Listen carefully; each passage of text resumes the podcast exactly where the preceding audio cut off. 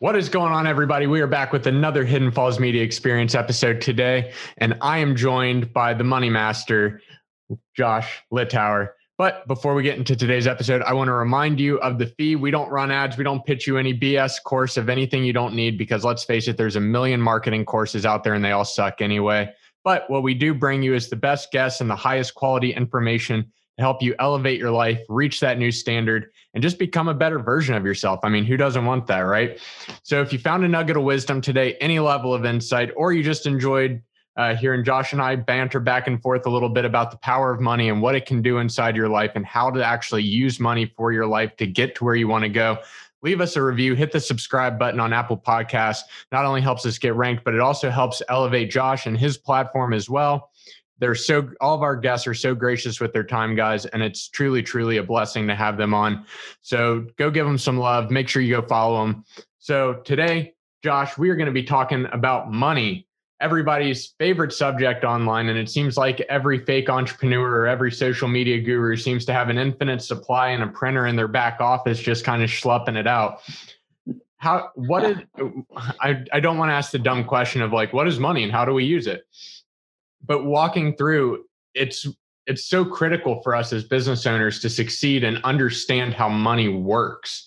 So how do we start to kind of put some ideas around this, and what are the right and wrong ways that we can use money in our business? Sure. Yeah, absolutely. And Alex, appreciate you having me on, man. I'm really get to enjoy doing this and just sharing some knowledge with people. Like you said in your intro, man, it's like we don't want to promote any BS. Like there's plenty of information out there, but we just want to bring, some true stories, real life and, facts that people can actually benefit from. So, business, both from a business and personal standpoint, we can kind of money in two categories there. You have the business side of money, and then you have the personal stuff. It's like, what do people do on the personal finance side as well? But right, money is just a tool, right? And I actually grew up, I had to change my mindset around money a lot. Like I know you work with people on their psychology around, on marketing and things like that. So likewise, when it comes to money, money is a very psychological tool that can be used both for great good and for great harm, right? So I grew up in a very scarcity mindset. Like there's only so much money out there. There's only so much opportunity out there. And what I've come to find is that's just not true. Right. So we as humans and as business people can go out and create opportunity, and money is just a tool and a vehicle to go out and do that. Now, I think one of the things that we see so often is that with what money people do have is they flex it and show it off, in a way that may not actually benefit them or their families, their legacy long term. And so, I always want to start with the perspective of money is just a tool and a resource to be used to further greater good in our communities and in our world, right? And so if you came from the perspective of, rich people are greedy, or, they had to cheat in their way to get there, that's a false mindset we've got to start working through, because money can be one of the greatest tools for good in the world, right? And you and I are a part of an awesome group called Arete, where excellence is the standard, right? And where we are a force for good in the world of business. And there's a lot of people within Arete who make a significant amount of money, but that's being used for the good of humanity, right? And so I always want to approach a money mindset from the standard of it's a resource and a tool to be used for creating good in your family, and then in your community, and then in the world at large. So that's the perspective I always approach, any topic about money with. Now, Josh, how did you said you went through a mental shift with your identity on that. Was that out of necessity? Was that out of a singular circumstance, or was it a progression of just seeing over time that you needed to change that mindset? Sure. Yeah, that's a great question. A lot of it was exposure to a different world, right? So because I grew up in a scarcity mindset, we didn't grow up with money, right? There was a lot of lack around that. The language and the verbiage that was even given to us as children was money doesn't grow on trees. Like a penny saved is a penny earned. Even going as far as saying money is the root of all evil.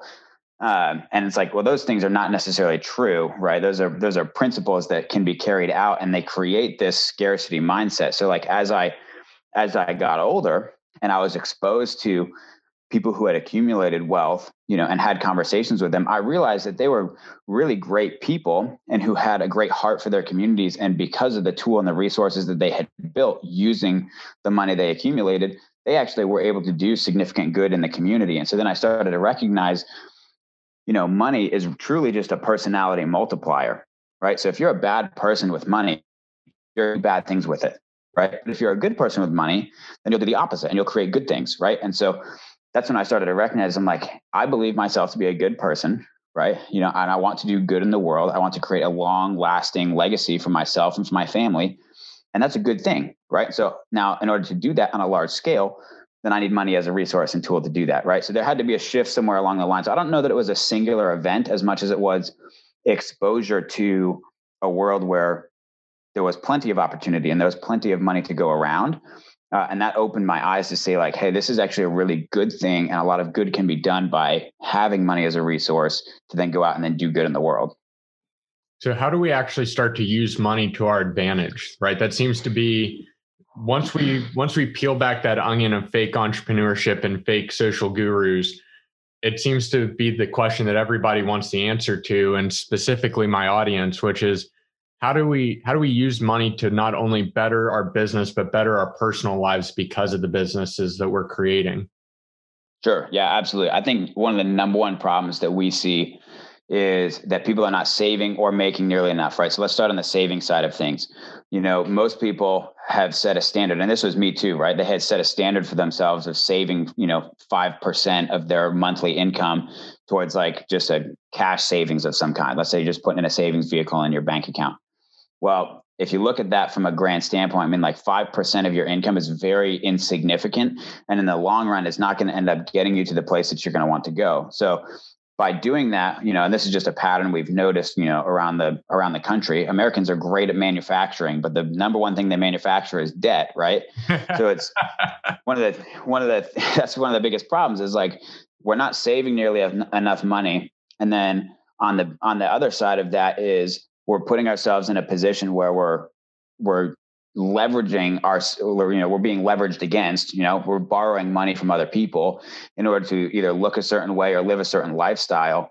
And it ends up putting us in a really bad position long term, right? So number one thing that I always encourage people, you know, whether you're 18, fresh out of high school and like just trying to get yourself on your feet, or you're already, you know, maybe, you know, 30, 35 years old. And then like, you got your feet under you a little bit, you got a family, you're building your family. And now you're starting to think long-term. It's like, we've got to start saving more money, you know? And I think 2020 was an interesting year for that because people realized like they lost jobs, their businesses were shut down. They lost, you know, their client base all of a sudden started pulling back out and saying, hey, we can't afford to do this anymore. And people had to start relying on their savings in order to like float, or be able to float, you know, a couple months at a time. And people are hurting, right? People are realizing like, I did not save nearly enough. Like $1,000 nest egg is not a nest egg. That's not an emergency fund. Like that does not last. Right. And so then they start leveraging the other direction, right? Now it's like, I'm in more credit card debt. Maybe I had, you know, bought a BMW or an Audi when I really should have stuck with the Honda for another couple of years. Like there's all these things that start piling up on you. So saving money is the number one thing that I always encourage people is like, whether you're 18, you know, or 30, doesn't matter. Start saving now and save more than you think you need to. Hmm. So does that same principle even apply within a business? Absolutely. I mean, I think that's one of the things that can happen even within a business too, is people start leveraging themselves and not staying enough cash flow positive early on, especially if you think young entrepreneur, right? Young entrepreneurs are really classic for this, right? You have a new business, you're the business owner, so you can pay yourself whatever reasonable salary that you want, right? Which means, let's say you've got a business, it's you and a buddy, you know, who are doing the business, and you're bringing in $20,000 a month in revenue. Your overhead's $2,000. You're going to pay your buddy, you know, $5,000 a month, which is great for him. And you're going to keep the other 14, right? Well, if you do that long enough, eventually when things take a dip, like you still have overhead costs, like you're still going to have to cover your overhead. So it's like, if you pay yourself a reasonable salary of $14,000, you know, and the other $7,000 goes towards, you know, your buddy's salary and then overhead. And then you the market tanks, right? And it's like all of a sudden you're only doing $7,000 a month, you're not getting paid, and your business is not cash flow positive anymore, right? So I think there's some humility that needs to come in there at some point, say like, hey, we're starting to do well, like we're starting to actually make some income, but lowering your own overhead by keeping as much money pushed back into the business as possible, so that when the market, when you're, maybe your market takes a little bit of a dip, like a lot of people saw during this pandemic, you're cash flow positive enough that you can float that without having to significantly cut back on your lifestyle. Or in the other case, it's like having to cut back on your employees, either laying them off or cutting back on their salaries, right? So staying cash flow positive in a business and playing as conservative as you can is definitely a good idea, especially early on in the business life cycle. That's awesome. How do we start to make money work for ourselves and work for us and not just be this, this very fleeting thing in our lives? Yeah, I think one of the big things is, like I said, savings is the start of it, right? But where are you saving that money, right? And finding vehicles that are going to actually return you money, as it is being saved, right? So you're getting some kind of return on an investment, right? And there are tons of investment vehicles that we could talk about, as well as different tax advantages for different types of vehicles. But the big thing to consider is your money actually working for you? Is it growing? Is it invested in something that is actually going to return money and put it back in your pocket, right? And so when we look at just a standard bank account, for example, most bank accounts earn between 0.5% and 1%. Not much more than that. Like you may see these banks that advertise a performance savings account. Like that performance savings is like maybe 1.5 or 2%. It's like, you're not even outpacing inflation at that point. Real inflation is actually, they'll advertise it as 3%, but it's greater than that, right? If you look at actual cost of product as it goes up over year, you're really looking at an inflation of closer to 7 to 9%, which means for you to get a return on, to keep up with inflation, your return on your investment has to be somewhere between 7 and 10% to keep up with inflation, not just to do really well, right? And so most people are saving in bank accounts that are earning less than 1%, and then they're leveraging themselves, right, the other direction, and spending money on credit cards or, maybe financing a really nice vehicle or something like that at 10% and up, right? So you're having the opposite effect on yourself, right, by leveraging really high interest versus not utilizing a savings vehicle that's actually going to grow with you, right? So I always look for vehicles that are going to actually return some level of interest back to me, and there's plenty of them out there, that'll return you anywhere from 5 to 15%, right, depending on what situation you're in. So, but that's a big thing to think about, is not just putting it in a cash savings in the bank, but also looking at investable places to put your money that it's actually going to return you something. I love that. That's really, really good. It's a problem I struggled with too. I've always been told, right, you need to make sure that you're saving money on the side, but it's like, okay, well, that's not the entrepreneurship lifestyle at times, right? There's times you're pulling every penny you can possibly find, scrumming through the couch, scrumming through the car, just to find a few extra quarters, just to be able to make it by at times. So I see both sides of it really clearly. And I know you do too, because you've walked that line, you've been there. It's not always easy. Yeah. Well, and I'll even give you a little perspective too. So when I really started my entrepreneurial journey and started even the journey of getting my personal finances in order, in a past life, I competed professionally in CrossFit. And during that time I was completely sponsored. So I didn't cover any of my own expenses, right? So now, when I got out of that, I cut off all of any form of support that I had, right? So I actually started my journey of saving money. I was a personal trainer, and I was making about $900 to $1,000 a month, which is nothing. You can't live on $900 to $1,000 a month. That's well below the poverty line. But that's when I started to save. And I made up in my mind, I said, no matter how small, I'm going to save something, right? So I started at $10 a week. I was like, can I save $10 a week? And then that started to grow, right? So then I was like, all right, I'm good now. Let's go to 25. Let's go to 100. Let's go to more than that, right? And so it started to grow from there, but I built the habit of saving early. So even when I was dead broke and had nothing to my name, Like I can remember swiping my debit card and being like, I'm pretty sure that's an overcharge fee coming my way. Like, you know, I can remember that day. And honestly, it wasn't even that long ago, you know, but I put in the habit of going ahead and starting that savings.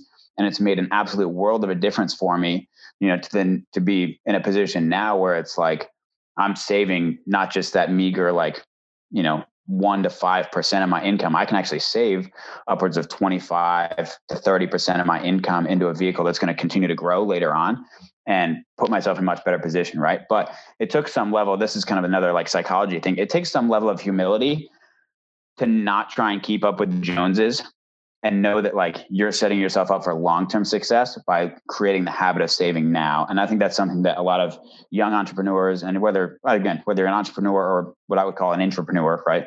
Operating within a business. If you're not creating that habit now, it's going to end up hurting you later. What are some of the hidden habits that multimillionaires and billionaires have that we don't really see very often or not a lot of people talk about, but are critically important? Yeah, I think one, if you look at the people when Instagram is not helpful when it comes to like looking at millionaires, right? Instagram's not helpful for a lot of things, my man. It really is not, you know, it's like everybody looks really fit on Instagram. Everybody looks like they're making millions of dollars on Instagram. It's just not the case. You know, I know plenty of people who actually make millions of dollars and you would never guess it.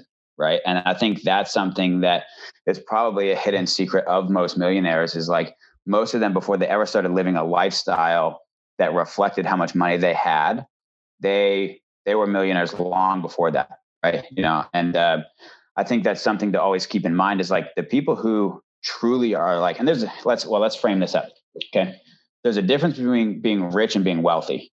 Right. Mm-hmm. So like, I think being rich is you may have good cash flow, right? So it's like, you may make, let's say you make $500,000 a year, but you're burning all $500,000, right? You're not wealthy.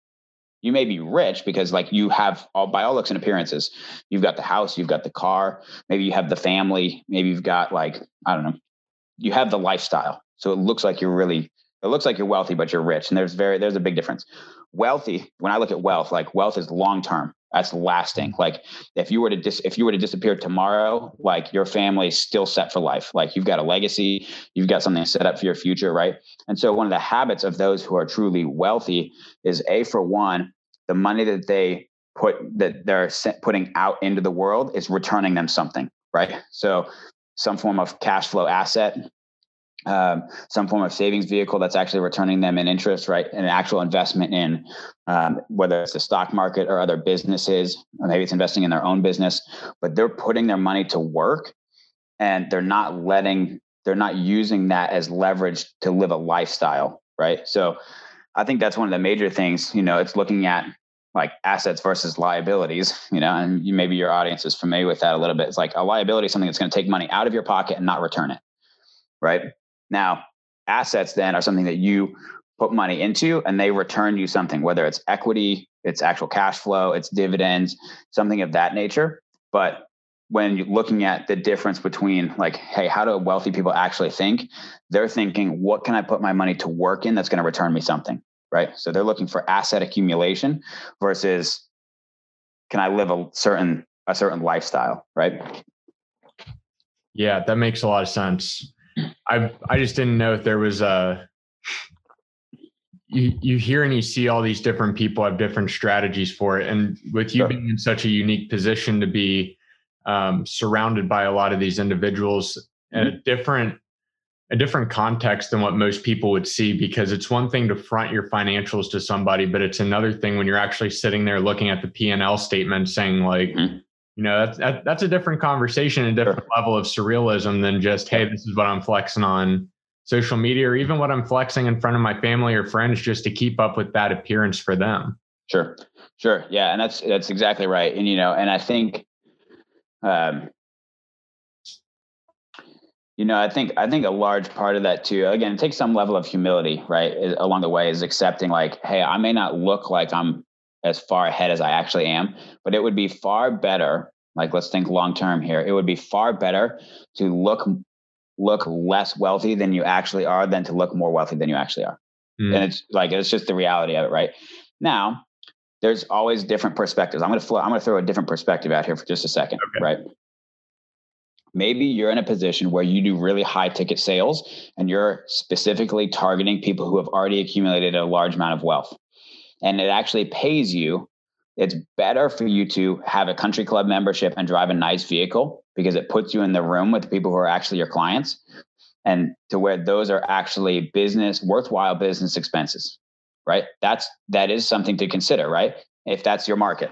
But if your market, let's say, for example, if you're like, you do a lot of e-com business, if your market is people who are spending $10 to $15 on a product, you're not talking about having to look and live a certain lifestyle in order to appeal to them, right? Because they're not looking at being like, Alex drives a Lambo, so clearly he's in the market that I'm in, right? They're looking at that being like, look at this guy flexing on the gram, like for no reason, you know, like he's just taking my money and blowing it on Lamborghinis. Like, that doesn't necessarily equate, right? So again, kind of depends on your market, where it's like having a nice vehicle and a country club membership could be valuable if that's your market. But if it's not your market, there's no sense in going that direction and then over leveraging yourself to look a certain way. Does that make sense? Like, so if you're 21 and you got an e-com store and you just did $100,000 in a month and you went out and bought a Lamborghini or leased a Lamborghini, that makes no sense. No 21-year-old. This is opinion, right? Yeah. If you're a 21-year-old who just hit a big 1 month, you should not go buy a Lambo. You know? So again, perspective. Those, right? Yeah. Yeah. And we see that all the time, you know, and quite honestly, there are some people, there's a guy within Arete, I'll use an example. There's a guy in Arete who is only about 23 years old, but he personally has done well over $3 or $4 million in sales over the past couple of years. And he has a Lambo. He's 23 years old. He's very responsible. He has an actual company that makes a lot of money. Right. So in that case, it's like, and he's also marketing himself and working in a category of people, other high-level entrepreneurs that are going to look at him and be like, he's completely legitimate, right? So again, there's a little bit of perspective, right? I think the big thing is still there, right? You know, if you make $100,000, there's no need for you to have a Lambo. That just doesn't make financially makes no sense, right? It would be much better to be car poor and cash rich than it would be to be the opposite. 100%. So. What do you think about, so you're talking about different vehicles to continually grow wealth. What are some of the ones that don't require time? Because I see that that's a big issue for people is they'll say, okay, I just accumulated all this money and I want to invest it into a business that I want to grow. And I'm sitting here thinking and watching all of this happen. And I'm like, you just complained for the last 4 to 5 years about how tough it was to build a business, how it sucked up all your time. You had no time for girlfriend, wife, kids, to do the things you want to do. And yet you're going to take all that hard-earned capital that you just spent all this time, energy, and effort to get, and you're going to dump it right back into something that you personally don't enjoy. Right. So I'm seeing like there's a huge disconnect. Yeah. Like if we're talking about money being a vehicle to not, and money will never make you happy, but it'll give you the opportunity and the experiences to live the life that you want to live. So why would you take all that capital that you just have and put it into something that's not going to return your happiness to you in any way? Sure. Yeah. So from an investment standpoint, this is actually a Warren Buffett principle that I really like. Warren Buffett invests in things that he knows, right? So a lot of that's going to help a lot of people out when it comes to where do you put your money, right? It's like, if you have zero faith in the stock market, I'm not going to tell you to go put your money in the stock market because you don't believe in it. You're going to be worried about it constantly, you know, and you're going to be like, you're going to spend way more time than you need to watching it and hoping for the best, right? Mm-hmm. Now, if you're, you know, maybe you're like, I totally believe in the stock market. If I get a 7% return for the next 40 years, I'll be thrilled. Like, and you're good to just set it and forget it, then do that. Right?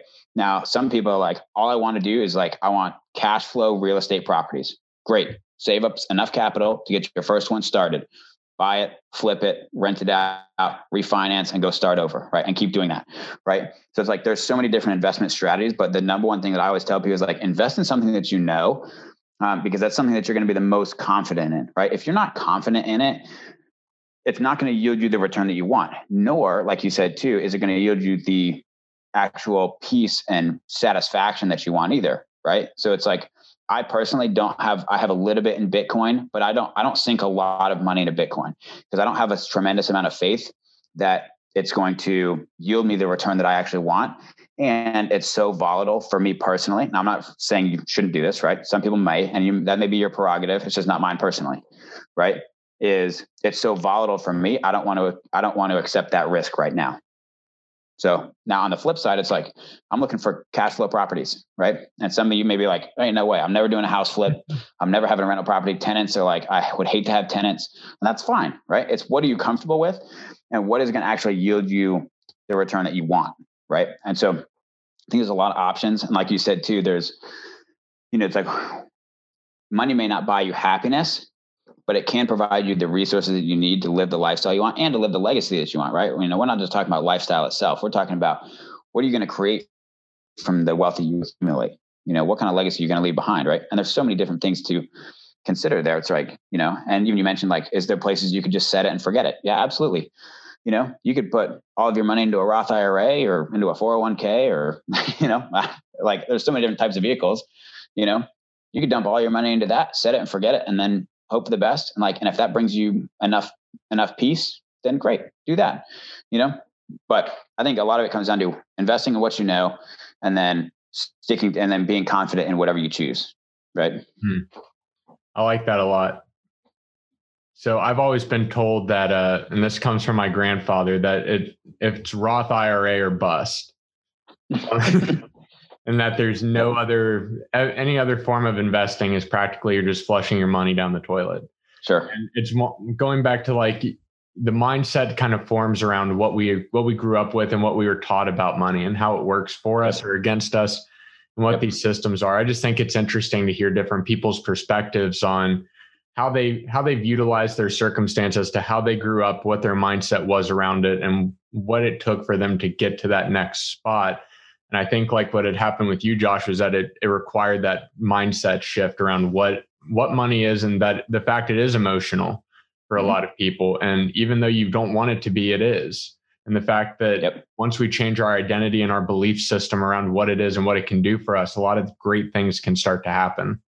Totally agree. And, I think something that happened in 2020 through this, whole pandemic, and regardless of your perspective on the pandemic, one of the things that has been brought to the forefront is a massive amount of fear that people have towards where we're currently at in the future. Right. So it's like whether your perspective is like COVID is going to, affect everybody. It's killing millions of people, and you're like, I just need to stay inside and not go out. I need to mask up everywhere that I go. Like if that's your perspective, then that's like, so long as you own that, that's your perspective, that's fine. Right. And the same is true on an investment standpoint too. It's like people get so scared of their money or what their money could possibly do for them or potentially losing all of it. Right. Your fear dictates a lot of what you actually do, from a lifestyle standpoint and what you do with your money, right? So it's like, go back to the COVID example. It's like, I know plenty of people who have not left their home in 10 months because they're scared, right? Now I leave my home, and I accept that coronavirus is a real thing and that, wearing a mask may or may not help me. I don't know, right? But I have accepted the risk that if I go out and live my life, there's a potential that I could catch an illness and I could pass away from that. I accept that risk, because I don't also want to miss the opportunity of doing my life, right? I don't want to miss the opportunity of my life, right? So investing can be can be very similar in a lot of ways. Is people have this grand fear that something is going to happen to their money, right? It's like, well, money is a tool that can be, you can build it up, you can lose it, you can grow it again. Like it's just a tool that can come, that's very free flowing, right? But most people's investment strategy is tied to fear. It's not tied to like a vision for the future. It's not tied to like, what could this actually provide me? It's tied back to fear. So anytime I talk to somebody and they're like, and they may have great cash flow. They're like, I make 10 grand a month. And like, that's, after tax, 10 grand a month, my living expenses are only 4,000. I'm literally saving $6,000 a month into a bank account because it sounds really, but they're fearful that if they put it somewhere else, they could potentially lose it. Right. And that can be a very limiting mindset in a lot of ways, from a long-term standpoint. It's like, you're not putting your money to work by letting it sit there in the bank. It's like burying it in the ground, so our emotions and our fear dictates our behaviors in a lot of ways. And I think 2020 really showed that to a lot of people. Josh, I know we're running out of time, and I have one last question for you. And I've asked this to the last few guests, specifically for the podcast will be airing at the beginning of 2021. If you had, and this is a multi-part question, if you had a prayer for the world, what would it be? And if you had a prayer for your community or those closest to you, what would it be? Yeah, I think it's going to be very similar, and I have a very, I'm a Bible believing man, right? I've been a believer my entire life. The Bible specifically, that's the book that that's the scripture that I read and believe in, right? The Bible specifically outlines 365 times and talks about fear and not fearing, right? And so 2020 has been a year, like I just said, it's been a year filled with fear. And uncertainty. And so I would encourage that my prayer for people moving into 2021 is living a life that is not bound up by fear, right? Mm-hmm. You know, my faith for me, my belief in God, my belief in what he's done for the world. I believe that God has already overcome the world. So no matter what is ahead of us, we've already overcome it, right? So he's already gone out on our behalf and fought all of the, the powers and the demons and the things that are already out there. He's already done that and overcome. So for me, I would pray that for people, no matter what your situation is that you would take faith in that and that you would live in a life that is not bound up by fear as we move into 2021, right? And I think if we do that, 2021 is going to be an awesome year. I think we're going to have an explosion of growth. I think businesses all over are going to see, just a massive influx of new business coming in. I think people are really going to start to enjoy their lives. They're going to start to go out and live the life that they were designed to live and not be so caught up in external circumstances going on around them. So that would be my prayer, both my family closest to me, and of course to the community and world at large. I love it. Josh, where can people find you? Where can they learn more about your content? Yeah, absolutely. At Josh_Littauer is my handle on Instagram. That's probably the easiest way to get a hold of me. You can find me on Facebook too, same handle. That's probably the easiest way to get a hold of me. I'm very active on the platform. So, certainly come interact with me there. If if you're listening, I would love to interact with you personally. Feel free to shoot me a message, and I'm happy to answer any questions too. I love it. Josh, thank you so much for being on board today. I really appreciate it. Yeah, absolutely. Thanks for having me on, Alex. That wraps it up today, boys and girls. However you identify, whatever you identify as, that's the end of the episode. But before we wrap it up, I just want to remind you of the fee. Once again, I don't run any type of BS marketing product to you. We don't sell anything to you that you don't need. This is strictly here for your benefit and for the better of humanity. So because of that, I need you to do me a favor. I need you to go hit that subscribe button. Make sure you give us a review on Apple iTunes. It's not only how we help get ranked, but it's also how our guests get more exposure to you awesome people out there as well. Have a great day, guys, and I'll catch you in the next episode.